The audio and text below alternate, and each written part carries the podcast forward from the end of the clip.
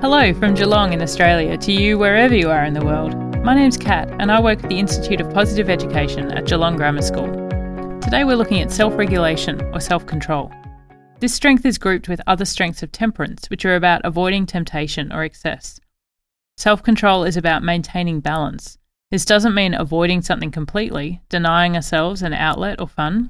It does, however, enable a balanced approach to things that might draw us away from our long term goals. Sometimes this can be hard work. We know that self control is a bit of a finite resource. You only get so much of it in every day.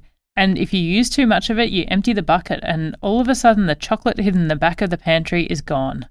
Researchers think this might be about our brain choosing how and where to spend its limited energy. We know that things like glucose or sleep can restock your ability to be in charge of your actions and your emotions again. We also know that practicing using our self control, like working our muscles in the gym, can make our capacity for it stronger. Particularly for younger people, resisting temptation and controlling our urges for a quick win can sound pretty boring and not like a strength at all.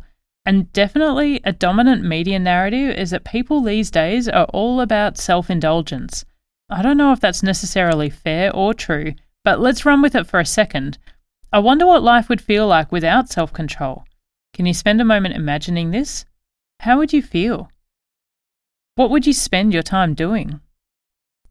I bet for most people, thinking in this way actually demonstrates to us the intrinsic benefits of self control and can help us see it as more of a strength. Self control can help us reach our goals and see beyond the potential for instant gratification of the modern world.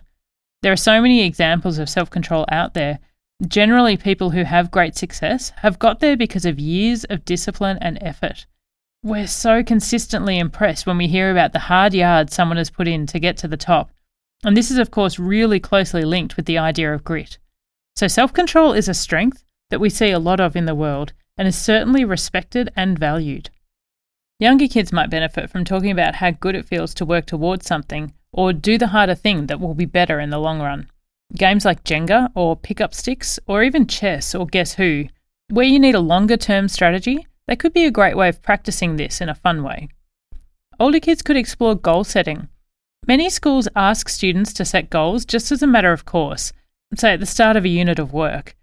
And we know that these will be more effective if we can keep them in mind and can be really clear about how we're going to work towards them. Just saying, I'm going to study, it's nowhere near as effective as saying, I'm going to study at my desk from four o'clock. And even better still is having a plan for when those spontaneous goals pop up, like checking a message or getting a snack. Keeping your goals in mind is also important, and figuring out what works for you is important. Some people like talking about them or journaling and making time for reflection of how they're going. For really visual people, a bullet journal could be a great way to see self control come to life. Another activity would be to think about someone who doesn't lose their temper or get flustered, who has a really balanced character. Could you interview them or identify the moments in which they're using their strength of self control and see how it benefits them?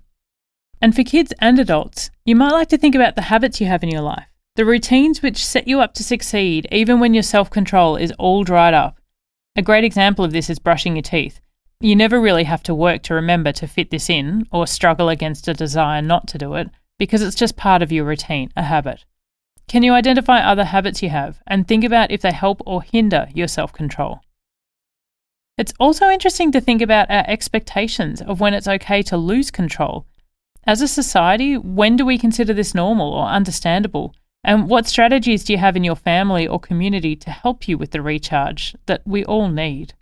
Because self control is a limited resource as well as a strength, when we're under significant stress, it can be hard to meet all our own expectations, those goals that we do set for ourselves. This is normal. Even more, anything that reminds us of our stress will reduce our ability to self regulate. So, let's say you're in a tough work environment or you're trying to support your kids in distance learning and not really allowed out of your house. It's likely that your capacity for self control is going to be a little challenged. Or if you just can't quite see beyond the end of this week, can't get out of your immediate situation, self control is going to be hard. So be gentle on yourself. If self control is a harder one to use than normal at the moment, spend your energy recognizing it and appreciating this strength in others instead. And think about your strategies for recharging and topping up the tank.